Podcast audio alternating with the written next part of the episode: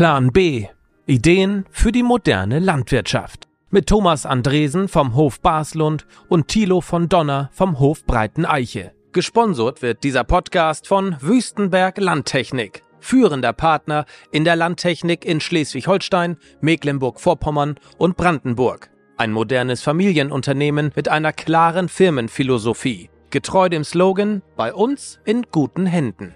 Und New Holland Deutschland, innovative Landtechnik seit über hundertfünfundzwanzig Jahren. So, jetzt bei uns zu Gast Klaus Solterbeck und Heiko Wendel-Andresen, äh, beide ehrenamtlich tätig bei der R S H E G, äh, der Rinderzuchtorganisation hier in Schleswig-Holstein. Könnt ihr vielleicht einmal kurz erzählen, äh, was eure Positionen im Unternehmen sind? Ja, Heiko Wendel-Andresen, ich arbeite seit zehn Jahren mit im Vorstand der Rinderzucht Schleswig-Holstein und wir sind ja genossenschaftlich aufgestellt. Insofern ist der Vorstand ähm, ja das Gremium, das die Entscheidungen trifft und gemeinsam mit Geschäftsführung, und da werden wir kontrolliert von Klaus Solterbeck und seinem Aufsichtsrat. Ja, Heiko hat das äh, schon so angedeutet. Äh, mein Name ist Klaus Solterbeck aus Beringstedt. Ich bin seit zweitausendfünf im Aufsichtsrat des, der Rinderzucht Schleswig-Holstein tätig. Seit zweitausendacht wurde ich dann zum stellvertretenden Aufsichtsratsvorsitzenden gewählt. Seit zweitausendsechzehn bin ich der Aufsichtsratsvorsitzende. Und wie gesagt, der Aufsichtsrat ist das Kontrollgremium und nimmt aber auch an allen Vorstandssitzungen teil und schaut, dass alles nach Recht und Satzung vom Vorstand und Geschäftsführung läuft. Ihr seid beide praktische Milchviehhalter. Äh, unser Thema hier heute auf der Norla ist Perspektiven der Tierhaltung oder die, die zukünftige Rolle der Tierhaltung in der Landwirtschaft. Ähm, was entgegnet ihr jemanden, der sagt, Milchkühe oder Nutztiere allgemein sind schuld am Klimawandel und sollten eigentlich abgeschafft werden? Naja, das ist ja ein trauriges Argument, denn wir arbeiten gerne mit den Tieren, wir produzieren hochwertige Lebensmittel ähm, von jeher und und dafür brauchen wir die Tiere, und ich habe das Gefühl, das ist so ein Argument, das gerne herbeigeführt wird, um den um von den eigentlichen Problemen abzuwenden, denn die eigentlichen Probleme liegen meiner Meinung nach nicht nicht bei der bei der einzelnen Kuh oder den Kühen, die wir hier haben, sondern bei bei der Vielfliegerei, bei dem Tourismus, bei den Dampfern. Wenn man sieht, was in anderen Bereichen an C O zwei Ausstoß äh, produziert wird, wo gar nicht drüber gesprochen wird, ähm, kommt es mir so vor, auch wenn man mal die nackten Zahlen nimmt, dass, dass, dass die, die Milchviehhaltung oder die Rind, Rindviehhaltung oder die Tierhaltung da so ein bisschen an Pranger gestellt werden soll, weil wir inzwischen doch eine Minderheit sind, weil die Betriebe leider immer weniger werden und die Landwirte immer weniger. Es ist immer einfacher, auf eine, eine kleine kleine Minderheit zu, zu schimpfen oder ihnen die Schuld zu geben, und ähm, ich kann das nicht nachvollziehen,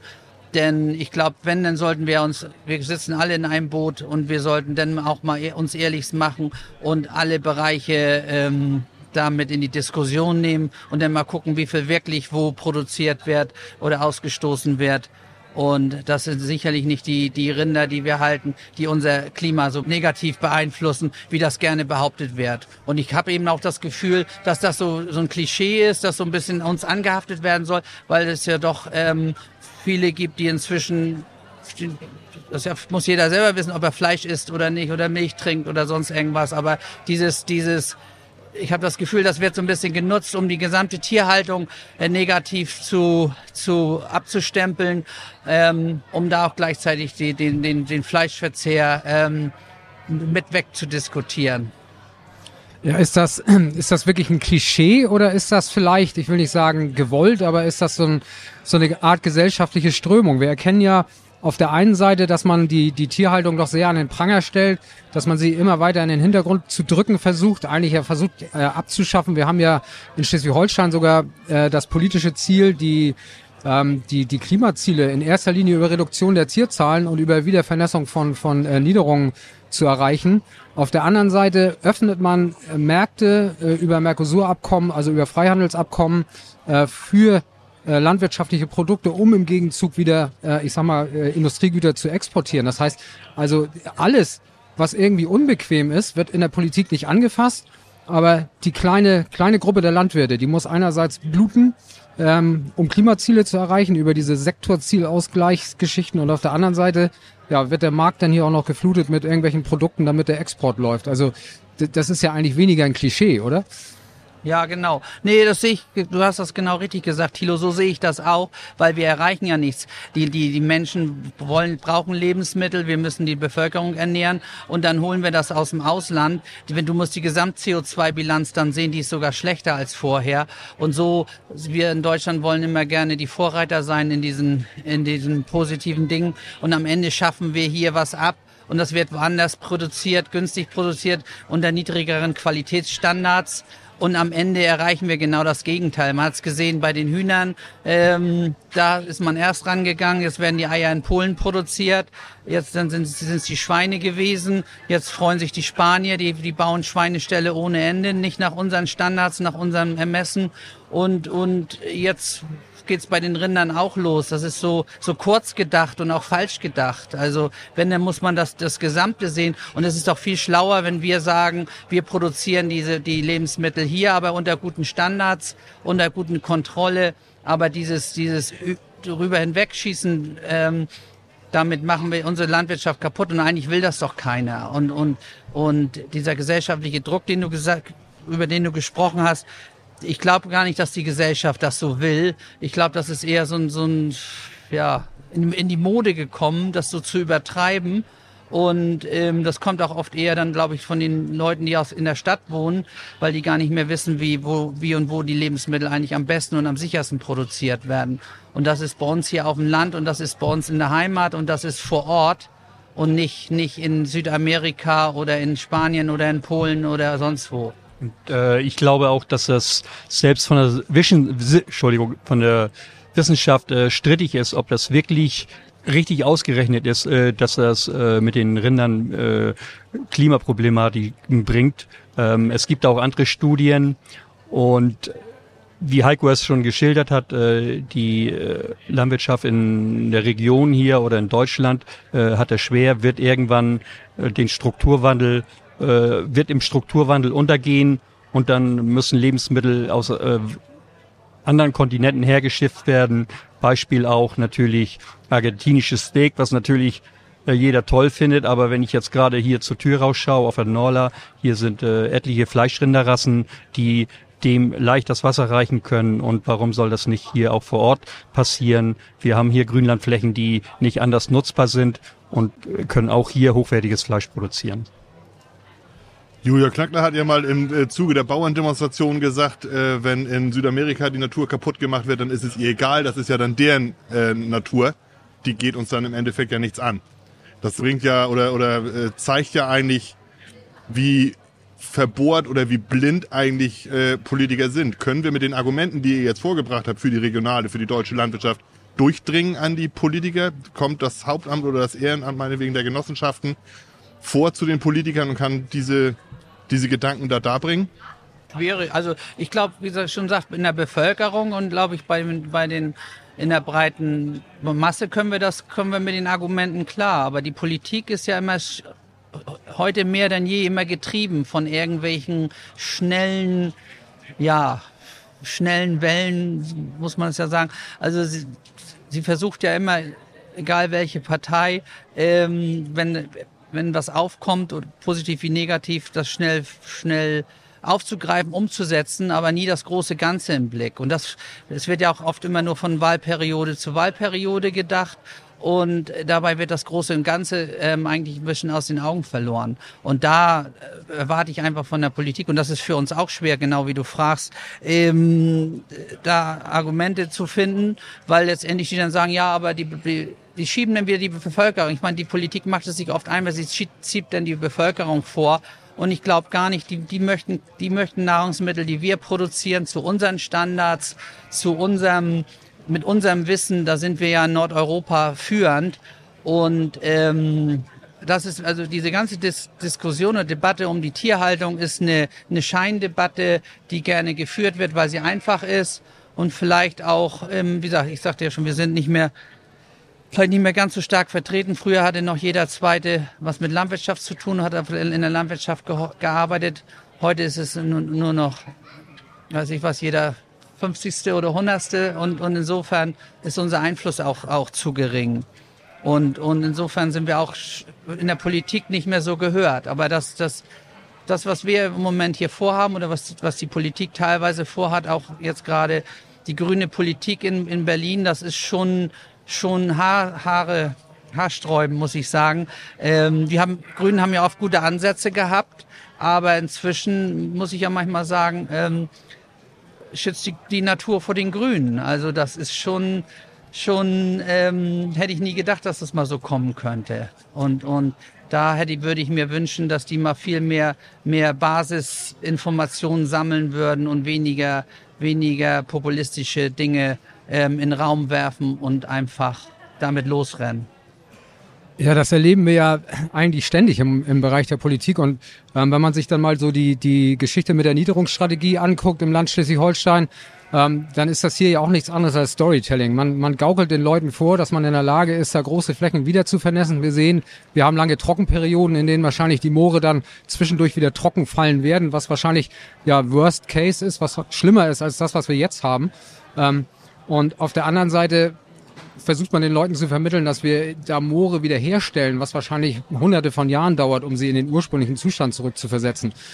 Meine Frage wäre, wo ist eigentlich die Chance der Milch? Ich glaube, dass die Milch meiner Meinung nach hier eine Riesenchance hat, gerade im Bereich dieser Niederungsstrategie, da auch wirklich Schritte nach vorne zu kommen. Ja, also die Milchkuh ähm, ist das Rind, das äh, das Grünland am besten verwerten kann, würde ich jetzt sagen. Und von daher ist das sicherlich vielleicht zu überlegen von der Politik, ob es äh, da Anreize geben kann, dass auf ähm, Dauergrünlandstandorten, Mooren und so weiter, dass dort ähm, die Tiere auch auf die Weide können und äh, dass eben über ein, eine Prämie, so wie es die G A P ja auch macht, ähm, honoriert wird. Denn der Verbraucher möchte ja auch gerade, die, die Weidehaltung, die ist ja, die ist ja gerade auch beliebt bei den Verbrauchern. Und wir haben ja auch, ähm, einige Molkereien haben ja auch, bieten ja richtig Milch aus Weidehaltung an und das, die ist auch, wird auch viel gekauft und da ist sicherlich Potenzial noch. Aber da haben wir auch, nur mal, um dieses Beispiel aufzugreifen, da, da sind auch gerade wieder die Grünen das Problem. Auf der einen Seite propagieren sie Weidehaltung, auf der anderen Seite soll der, soll der Wolf sich immer weiter ausbreiten. Ähm, das ist ja alles gut und schön. Das eine ist schön, das andere kann man machen, aber du musst das ja im Konsens, in der Gesamtheit sehen und das beißt sich nun mal und da müssen die Lösungsvorschläge ähm, bringen und nicht immer nur so, so weil das gerade modern ist, mal das eine, mal das andere und, und da erwarte ich eben, da musst du ein Gesamtkonzept haben und das fehlt denen im Moment und Leidtragende sind, sind, sind gerade auch die Landwirte hier in Schleswig-Holstein, gerade hier im, im, im, im Grünlandbereich.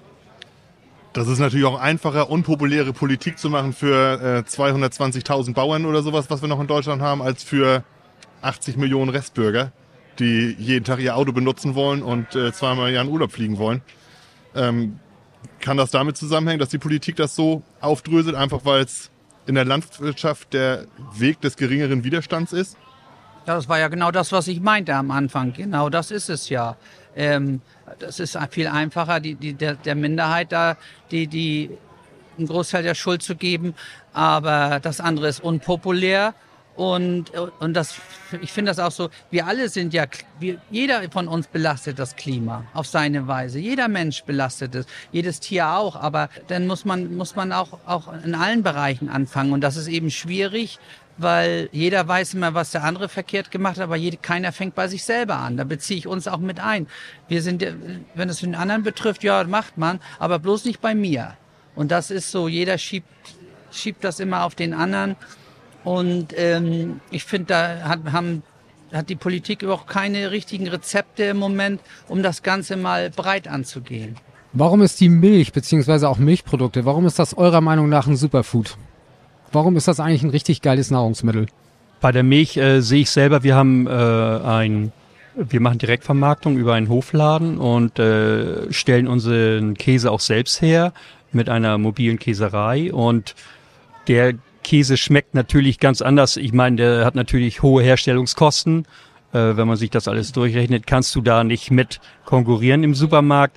Aber wir bieten den an. und der wird ähm, sehr gut angenommen und gekauft. Die, die Leute, die, die den Geschmack sozusagen, äh, für die der Geschmack im Vordergrund steht, die freuen sich, äh, diesen Käse zu kaufen und äh, genießen den absolut, äh, meinetwegen abends mit einer Flasche Wein vorm Fernseher und so weiter. Das ist für die äh, absoluter Genuss und äh, zudem auch noch gesund. Ja, gesund ist ein gutes Stichwort.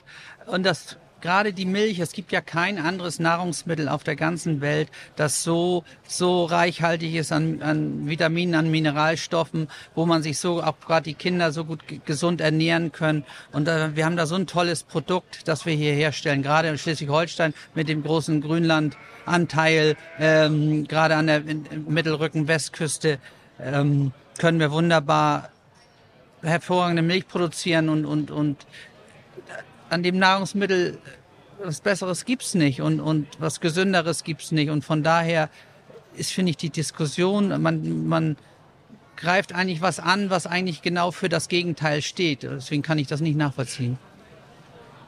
Und äh, was mir auffällt, wir haben ja auch Kinder in einem Alter zwischen neunzehn und und vierundzwanzig, für die ist Milch äh, selbstverständlich. Ähm, Die, die treibt Sport, die, die, die trinken wirklich mehr Milch wie ich damals in, in jungen Jahren. Und das beeindruckt mich schon, dass, dass die wirklich, die sind nicht beeinflusst, ihr sollt Milch trinken, sondern eben dem folgen, was denen schmeckt und was sie für gesund halten. Unser Podcast heißt ja ähm, Plan B. Wo würdet ihr angesichts der Kritik, der wir ausgesetzt sind, jetzt den Plan B für die Landwirtschaft sehen? Ist es die Direktvermarktung für die Milchviehhalter? Sind es irgendwie neue Züchtungsmethoden, die weniger Methan ausstoßen?